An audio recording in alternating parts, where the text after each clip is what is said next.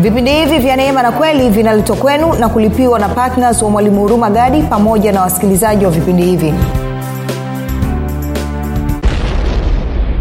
Dhambi ilisababisha mauti.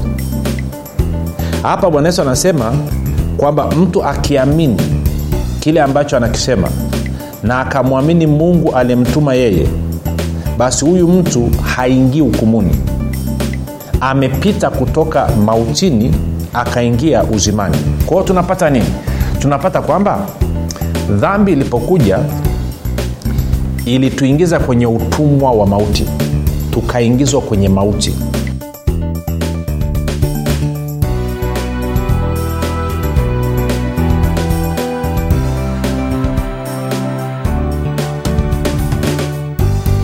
rafiki ninakukaribisha katika mafundisho ya kristo kupitia vipindi vya neema na kweli. Jina langu naitwa huruma gadi ninafuraha kwamba umeweza kuungana nami kwa mara nyingine tena ili kuweza kusikiliza kile ambacho bwana wetu yesu kristo ametuandalia. Kumbuka tu mafundisho ya kristo yanakuja kwako kila siku muda na wakati kama huu yakiwa na lengo la kujenga na kuimarisha imani yako uwe unanisikiliza ili uweze kukua na kufika katika cheo cha kimo cha utimilifu wa kristo. Kwa lugha nyingine ufike mahali uweze kufikiri kama kristo uweze kuzungumza kama kristo na uweze kutenda kama kristo. Kufikiri kwangu kufikiri kwako rafiki kuna mchango wa moja kwa moja katika kuamini kwako. Ukifikiri vibaya utaamini vibaya lakini kama utafikiri vizuri dhahiri utaamini vizuri.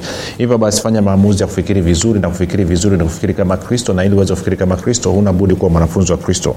Na mwanafunzi wa kristo anasikiliza na kufuatilia mafundisho ya kristo kupitia vipindi vya neema na kweli. Uh, tunaendelea na somo letu linalosema imani ya kikristo na kwa maana hiyo kuna mambo kadhaa tunayaangalia tunayachambua tukitokea katika ule mlango wa 15 katika wakorinto wa kwanza.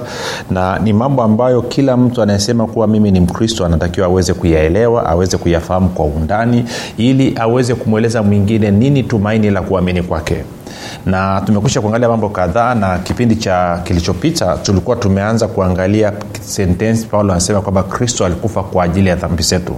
Na tulikuwa tumeanza kulimulikia ama kuliangazia eneo la dhambi ama swala la dhambi. Na nikawa nimesema kwamba ni eneo ambalo ufahamu haujakaa vizuri katika kanisa. Watu wengi sana hawaelewi e, dhambi ni nini mbele ya macho ya mungu na dhambi inashughulikiwaje. Na kwa hiyo tulikuwa tumeanza kuchambua kwao leo tutaendelea pale. Kwa hiyo hebu kaa mkao kama una rafiki yako jirani yako mwambie asikilize na ukisikia vitu ambavyo viko tofauti na ulivyozoea usikasirike na kuzima redio ama kutoka kwenye grupu. Kumbuka tunapatikana katika youtube chanel yetu inaitwa mwalimu ruma gadi lakini pia kama ungependa kupata mafundisho kwa njia ya sauti basi tunapatikana katika mtandao wa kijamii wa telegram. Telegram nafanya kazi kama whatsapp. Kuna grupu linaitwa wanafunzi wa kristo unaweza ukatuma ujumbe mfupi tu ukasema niunge nao ukaunganishwa. Namba ni 7895242 7895242 baada ya kusema hayo basi rafiki napenda kumshukuru mungu kwa ajili ya kwako wewe ambao umekuwa ukisikiliza na kufuatilia mafundisho ya kristo na kuhamasisha wengine nao waweze kufanya vivyo hivyo. Pia namshukuru mungu kwa ajili ya kwako wewe ambao umekuwa ukifanya maombi kwa ajili ya wasikilizaji wa vipindi vya neema na kweli kwa ajili ya kwangu pamoja na timu yangu. Tunasema asante sana wewe ni nguzo muhimu sana. Na mwisho tunatoa shukurani kwa mungu kwa ajili ya kwako wewe ambao umefanya maamuzi ya kuwa patna wa vipindi vya neema na kweli.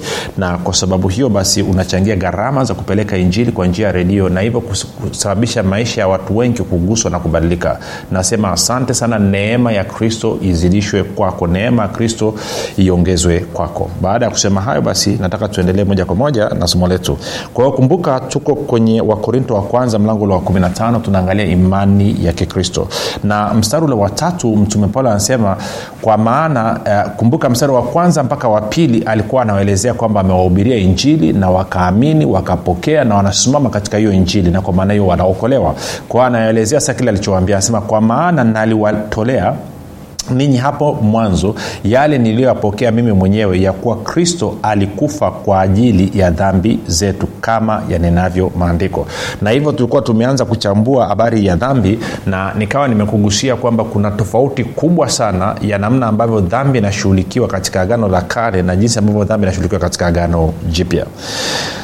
Na kwa maanao tukawa tumeenda kwenye warumi mlango wa tano Uh, mstari ule wa kumi na mbili ndo tukuwa tunazungumza tuna mambo kadhaa pale. Kwa hiyo nataka tuiangalie mambo machache pale alafu tutasonga mbele. Warumi tano kumi na mbili.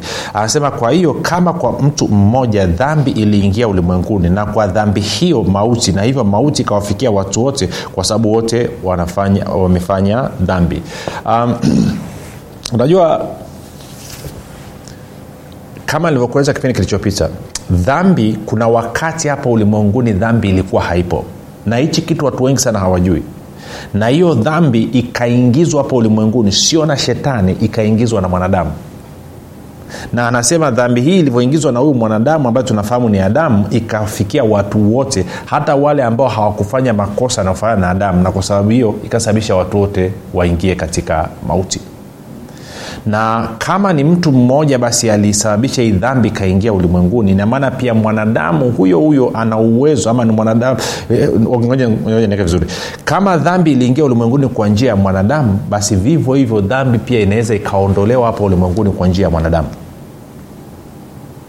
Sasa hii dhambi ikasababisha mauti.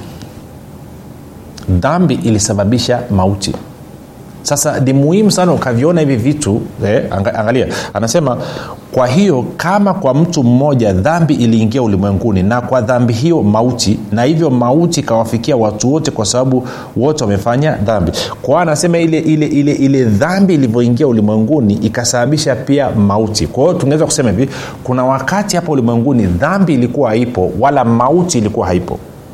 Kwao dhambi na mauti vyote vimeletwa na mwanadamu na huyu mwanadamu ni adamu tunakwenda sawasawa sasa usipoona hii connection usipoona huu uhusiano kati ya dhambi na mauti na jinsi ambavyo ililetwa na mwanadamu then itakuia vigumu sana kuelewa swala zima la dhambi swala la mauti na hata swala la hukumu.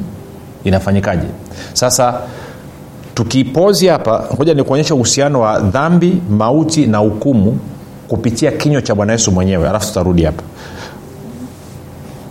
warumi tende kwenye yohana mlango wa tano. Yohana mlango wa tano na mstari ule wa ishirini na nne. Anasema hivi yohana tano ishiri na yohana tano ishirini na nne. Anasema hivi.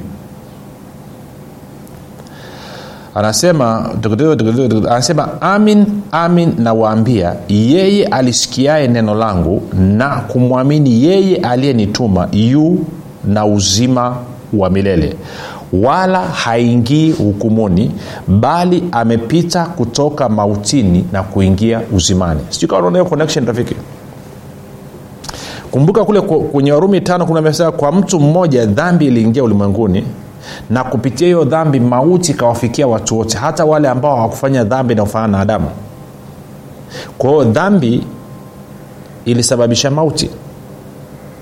Hapa bwana yesu anasema kwamba mtu akiamini kile ambacho anakisema na akamwamini mungu aliyemtuma yeye basi huyu mtu haingii hukumuni. Amepita kutoka mautini akaingia uzimani. Kwa hiyo tunapata nini? Tunapata kwamba dhambi ilipokuja ilituingiza kwenye utumwa wa mauti tukaingizwa kwenye mauti tukatolewa kwenye uzima tukaingizwa kwenye mauti. Na kwa sababu hiyo ina maana asili yetu ambayo ilikuwa ni asili ya mungu ambayo ni asili ya uzima ikaharibika ika ikaingia asili ya mauti ndani mwetu. Sio tu kwenye roho yetu lakini pia hata kwenye miili yetu. Roho nafsi pamoja na mwili. Kwa hiyo anasema sasa ninapomwamini yesu kristo sitaingia hukumuni. Natoka mautini kuingia uzimani. Na kwa sababu hiyo basi wanaoingia kwenye hukumu ni nani? Wanaoingia kwenye hukumu ni wale ambao hawana uzima. Wale ambao wana uzima hawaingii hukumuni. Sijui kawa nanyelewa nachokizungumza okay turudi najua nagusa vitu vingi lakini tue taratibu. Turudi mlango wa tatu yohana tatu kumi na sita mstari ambao wote tumeuzoea mpaka mstari wa 18 anasema uh, kwa maana jinsi hii mungu aliupenda ulimwengu hata akamtoa mwana wake wa pekee ili kila mtu amwaminie asipotee bali awe na uzima wa milele. Maana mungu akumtuma mwana ulimwenguni ili ahukumu ulimwengu bali ulimwengu uokolewe katika yeye. Amwaminie yeye yaani mwana hahukumiwi. Asiyemwamini amekwisha kuhukumiwa kwa sababu akuliamini jina la mwana pekee wa mungu. Kwa hiyo maana yake nini kwa nini anasema kwamba ninapomwamini yesu siingii hukumuni? Kumbuka hukumu hukumu ni kwa ajili ya wale walioko kwenye mauti. Hukumu sio kwa ajili ya wale walioko kwenye uzima. Ukisoma ufunuo mlango wa ishirini kuanzia mstari wa kumnangapi nadhani si kumi na moja mpaka kumi na tano utakuta hiyo. Sasa sitaki kwenda huko. Kwa hiyo kwenye warumi tano tukaona basi kwamba dhambi iliingia ulimwenguni kupitia mtu mmoja ambaye ni adamu na kupitia dhambi hiyo mauti ikaingia na kwa maana hii mauti ikaingia kwenye maisha ya watu wote. Na tunaona basi hukumu inafanyika kwa ajili ya wale ambao wako kwenye mauti na sio kwa ajili ya wale ambao wako kwenye uzima anasema kwa mtu mmoja dhambi iliingia ulimwengu. Kwa hiyo inamaana dhambi ni moja sio mbili sio tatu dhambi ni moja. dhambi iliingia ajasema dhambi ziliingia. Na nikakwambia kama dhambi iliweza kuingia ulimwenguni kwa njia ya mwanadamu basi inamaana kwa njia ya mwanadamu pia dhambi inaweza ikaondolewa kutoka ulimwenguni. Na hapo ndipo nafasi ya bwana yesu inapokuja. Kwa twende moja kwa moja kwenye yohana mlango wa kwanza na mstari ule wa 29 yohana mlango wa kwanza mstari wa 29 anasema hivi. Anasema siku ya pili yake amwona yesu anakuja kwake. Huyu ni yohana mbatizaji. Kwa maana siku ya pili yake amwona yesu anakuja kwake akasema tazama mwana kondoo wa mungu aichukuae dhambi ya ulimwengu. Tazama mwana kondoo wa mungu aichukuae dhambi ya ulimwengu. Hajasema dhambi za ulimwengu. Ko dhambi ya ulimwengu kuonyesha dhambi ni moja. Kwa anamwona kristo yesu anakuja ambaye ni mwanadamu. Anasema huyu moja nikusomea kwenye nani kwenye suv jakaa moja nikusomea kwenye tafsiri ya, ya bibilia habari njema ama nikusomee pia kwenye kwenye tafsiri ya neno. Huo mstari umekaa vizuri sana. Kwenye tafsiri ya, ya, ya ja tuangalia kwenye neno anasemaje. Uh, Ah, biblia habari njema imekaa vizuri. Anasema kesho yake yohane alimwona yesu akimjia akasema huyu ndiye mwana kondoo wa mungu. Aondoae dhambi ya ulimwengu. Aondoae dhambi ya ulimwengu. Kwa hiyo kwa mtu mmoja adamu dhambi iliingia ulimwenguni na kwa mtu mmoja yaani yesu wa nazareti dhambi iliondolewa ulimwenguni. Umeiona kitu rafiki kwa mtu mmoja dhambi iliingia ulimwenguni na kwa mtu mmoja nani? Yesu kristo dhambi iliondolewa ulimwenguni. Kwao adamu wa kwanza aliingiza dhambi ulimwenguni. Adamu wa mwisho yaani yesu wa nazareti yesu kristo aliiondoa dhambi ulimwenguni. Sasa swali linakuja wangapi wanajua kwamba dhambi imeondolewa ulimwenguni sasa watu wakishasikia hivyo wanasema sasa kama ni hivyo mbona bado watu madhambi yanaendelea? Mbona watu wanauana? Mbona watu wanabakana? Mbona watu bado wanaibiana? Mbona watu no, no, no. kumbuka tunachodili nacho hapa tunazungumzia asili. Asili ya dhambi ambayo inasababisha mauti ikae ndani ya mtu. Ndicho tunachokizungumza hapa. Kumbuka dhambi ni moja sio mbili. Dhambi ni moja sio mbili wizi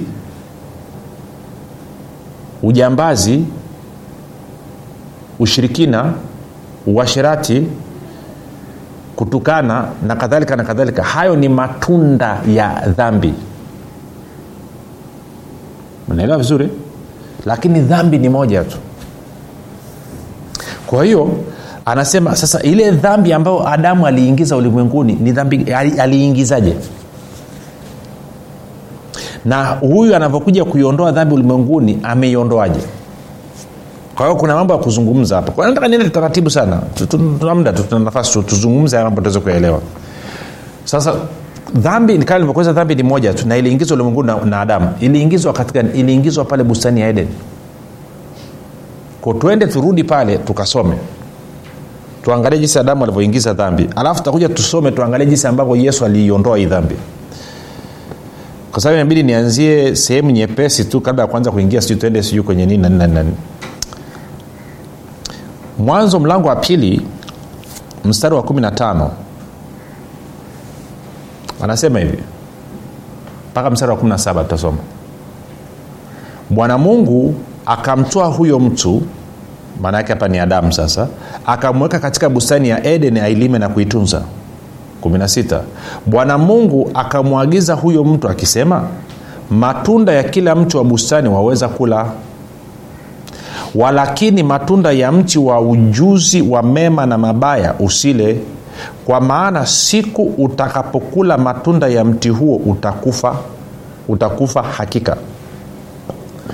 Kwa hiyo mstari wa 17 mungu anampa maagizo adamu anaambia matunda ya mti wa ujuzi wa mema na mabaya usile. Siku utakapokula matunda ya mti huo utakufa hakika. Shika hiyo then baada ya hapa mungu anamtengeneza mwanamke kutoka kwenye ubavu wa adamu. Na tunachukulia kwamba adamu akampa maelekezo huyu mama kwamba tumeelezwa na mungu. Ule mti pale hakuna kula matunda yake. Tukila tutakufa hakika. Kwa ule mti uogope kweli kweli. Mlango wa tatu.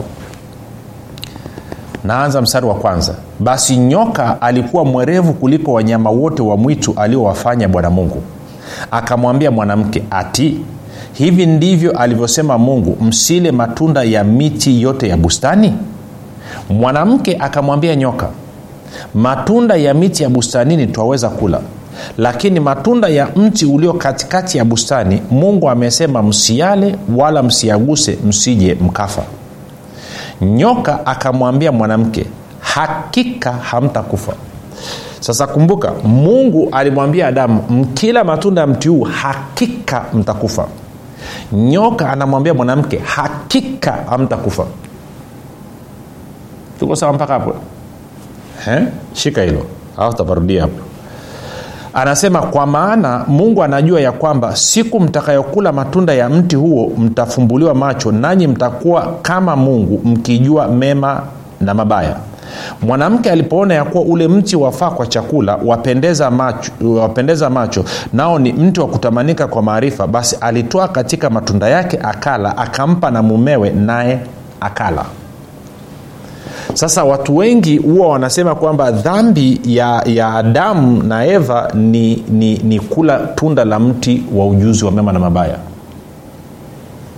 Hiyo sio dhambi iliyosababisha adamu na eva wakafukuzwa bustani ya eden. Sio dhambi iliyosababisha mauti ikaingia katika maisha yao. Kiko kiini zaidi. Sasa unisikilize vizuri dhambi ya adamu na eva ilikuwa ni kuto kumwamini mungu. Kitendo cha wao kula tunda la mtu wa ujuzi wa mema na mabaya ni matokeo ya kuto kuamini kwao. Mungu amewaambia mkila mtakufa hakika. Shetani anawaambia ama nyoka anawaambia mkila hamtakufa hakika. Kwa hiyo inamaana adamu na mke wake ama eva na adamu wanatakiwa wafanye uamuzi wanamwamini mungu au wanaamini shetani? Wanaamini maneno ya mungu au wanaamini maneno ya shetani? Kwa bahati mbaya wakachagua kuamini maneno ya shetani kuliko kuamini maneno ya mungu. Kwao dhambi iliingia ulimwenguni kupitia kuto kuamini kuto kumwamini mungu. Ndivyo ambavyo dhambi iliingia ulimwenguni. Na kama huo ni msomaji wa bibilia utafahamu kabla ya hapa kulikuwa hakuna wizi bustanini kulikuwa hakuna ujambazi kulikuwa hakuna uchawi kulikuwa hakuna kulogana kulikuwa hakuna hili wala lile. Hayo matatizo yamekuja baada ya adamu na eva kuamua kuto kumwamini mungu na kuanza kumwamini shetani. Na ukiangalia hii zaidi utaona anasema mwanamke alipoona matunda yanapendeza kwa macho tena yanafaa kuliwa kwa chakula tena yanaleta maarifa. Inakuonyesha kwamba huyu mama aliacha kuamini kwa moyo akatumia milango mitano ya fahamu. Kwao shetani alicheza na milango mitano ya fahamu ya huyu mama na hivyo ikamsababisha huyu mama amwamini shetani badala ya kumwamini mungu. Kwao dhambi iliyoingizwa ulimwenguni na mwanadamu na huyo mwanadamu aliingiza dhambi ulimwenguni kupitia kuto kumwamini mungu. Sio kitu kingine kitendo cha wao kula matunda ni matokeo ya wao kuingia kwenye kuto kuamini ni udhihirisho wa kuto kuamini kwao. Tunakwenda vizuri rafiki. Sisi nataka ulielewe hili. Kwa sababu watu wengi sana hawajui. Watu wengi wanadhania kwamba dhambi ni, ni kupiga ni, ni kuiba ni kuua. Hayo ni matunda ya dhambi. Maana yake ni kwamba mpaka yanafanyika hayo mambo kuna kitu kiko kina shida ndani ya moyo na bahati mbaya pia tukianza kwenda kwenye kufanya hichi na kufanya kile na kufanya kile kuna vitu ambavyo tutahesabu kuwa ni dhambi wakati sio dhambi. Kwa mfano kuna katika kada za wakristo kuna ambao wanaamini kuweka wigi ni dhambi na kuna ambao wanaamini kuweka wigi sio dhambi. Kwao kipi ni kipi? Ha? kuna wengine wamefundishwa kwamba kuvaa dhahabu ni dhambi. Je ni dhambi kweli si na ukikuta hao ambao wameaminishwa kwamba kuvaa dhahabu ni dhambi ama kuweka wigi ama kutengeneza nywele vizuri ni dhambi unatakiwa ufunge kitambaa masaa ishirini na manne. Huwezi ukawaambia chochote kuhusu hilo. Hata kama utakuja na neno kuwaonyesha kwamba mungu alikuwa anawavalisha watu dhahabu kwenye agano la kale watakukatalia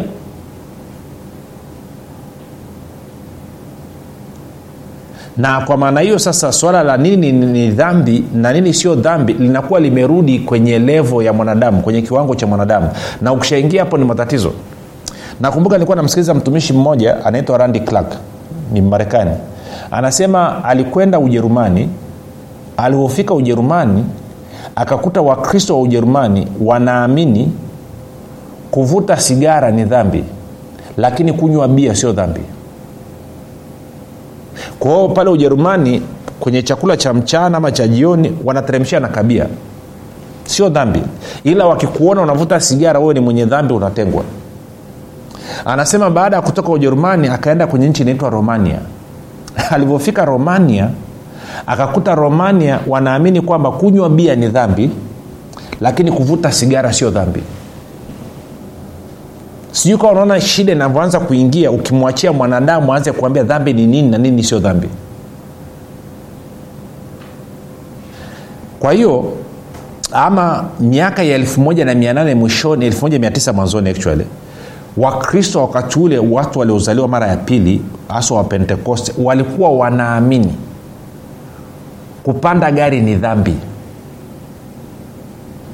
ni dhambi kabisa kabisa kwamba ukipanda gari wewe unaenda jehanamu ya moto. Gari ni ya kuzimu. Gari ni ya watu wa kuzimu. Kwao kupanda gari ni dhambi. Nalikuwa wanaamini kwa moyo wao wote kabisa. Ina maana wale wakristo wa wakati wangefuka leo hii wangekufa tena. Maana unakuta watu wakristo tunapanda magari ma, makanisa yamenunua na mabasi ya kupeleka watu ndo akasema chukizo la uharibifu mbele za mungu. Je mnanyela nachojaribu kuzungumza kwa hiyo ndio maana nikaa nasema kwamba ni muhimu turudi kwenye bibilia tuangalie bibilia natuambia nini. Bibilia natueleza kwamba dhambi iliingia ikionyesha kwamba dhambi ni moja. Na nilikuwa najaribu kuonyesha hapa kwamba hiyo dhambi iliingia kupitia kutokuamini. Kutokuamini ni dhambi. Kama uamini ngoja nikakuonyesha tende kwenye waibrania. Tumalizie na mstari huu waibrania mlango wa tatu waibrania mlango wa tatu. Uh, twende ule mstari wa ngapi? Uh, mstari, mstari wa kumi na mbili. Anasema angalieni ndugu zangu usiwe katika mmoja wenu moyo mwovu wa kuto kuamini kwa kujitenga na mungu aliye hai. Lakini mwonyane kila siku maadamu ilitwapo leo ili mmoja wenu asifanywe mgumu kwa udanganyifu wa dhambi. Kwao siku zote utaona kwamba dhambi inaenda sambamba sanjari na kuto kuamini tuko sawasawa rafiki? Kwao nataka ulishike hilo. Kwao kuamini kumwamini mungu ama kuamini neno lake maana yake ni kwamba kuna kupatia haki kama ambavyo nitakuonyesha na kwa maana hiyo uzima na kuto kumwamini mungu maana yake kunasababisha dhambi na kwa maana hiyo kunasababisha mauti. Kwa hiyo dhambi iliingia ulimwenguni kupitia kutokuamini kulikoonyeshwa na adamu pamoja na mke wake. Na kutokuamini huko kukasababisha mauti nayo ikaingia ulimwenguni na ndio maana sasa yohana mbatizaji anavyokuja akibatiza anavyomwona yesu anakuja mto yordan kubatizwa anasema tazama mwana kondoo wa mungu aichukuae ama aiondoae dhambi ya ulimwengu. Kwao yesu wa nazareti ambaye ni kristo mwokozi wa ulimwengu mwana wa mungu alikuja akaiondoa hiyo dhambi hiyo dhambi ikaondoka.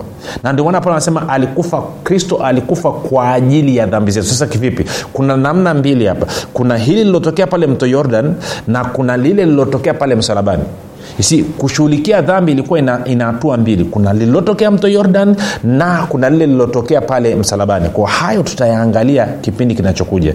Lakini muhimu kuliko yote kabisa njia ya kwanza kabisa ya kuachana na habari ya dhambi na madhara ya dhambi ya damu ni kumpokea yesu kristo kuwa bwana na mwokozi wa maisha yako. Kwa kama hujafanya hivyo basi nikupe fursa uweze kufanya namna hiyo. Kwao fanya maombi yafuatayo. Sema yesu wa nazareti ninaamini kuwa wewe ni mwana wa mungu. Ulikufa msalabani ukaondoa dhambi zangu zote. Kisha ukafufuka na kunifanya mimi kuwa mwenye haki. Nakiri kwa kinywa changu ya kuwa wewe ni bwana. Asante kwa kunikubali na kunipokea katika maisha yako. Asante kwa kuwa mimi sasa ni mwana wa mungu amen. Rafiki kwa hayo maombi mafupi kabisa nakupa ongera na kukaribisha katika familia ya mungu. Tukutane kesho muda na wakati kama huu. Jina langu naitwa huruma gadi na yesu ni kristo na bwana. Watu wengi sana hawajui kwamba maisha mazuri ama mabaya yanatokana na maneno yao kufanikiwa ama kushindwa kunatokana na maneno yao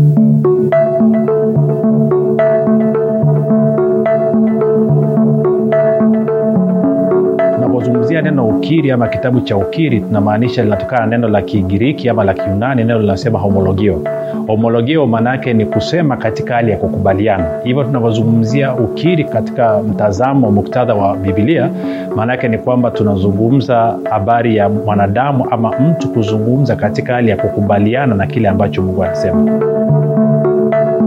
Ni vigumu sana kupata matokeo ya maombi kama hauna ukiri sahihi kwa sababu usipokuwa na ukili sahihi ukili ambao unaendana na ufahamu sahihi majibu ya maombi yako hayawezi kutokea kila mtu ambaye ana changamoto katika maisha yake sasa hivi ni kwa sababu ya kinywa chake. Maneno yako ni kama umeme.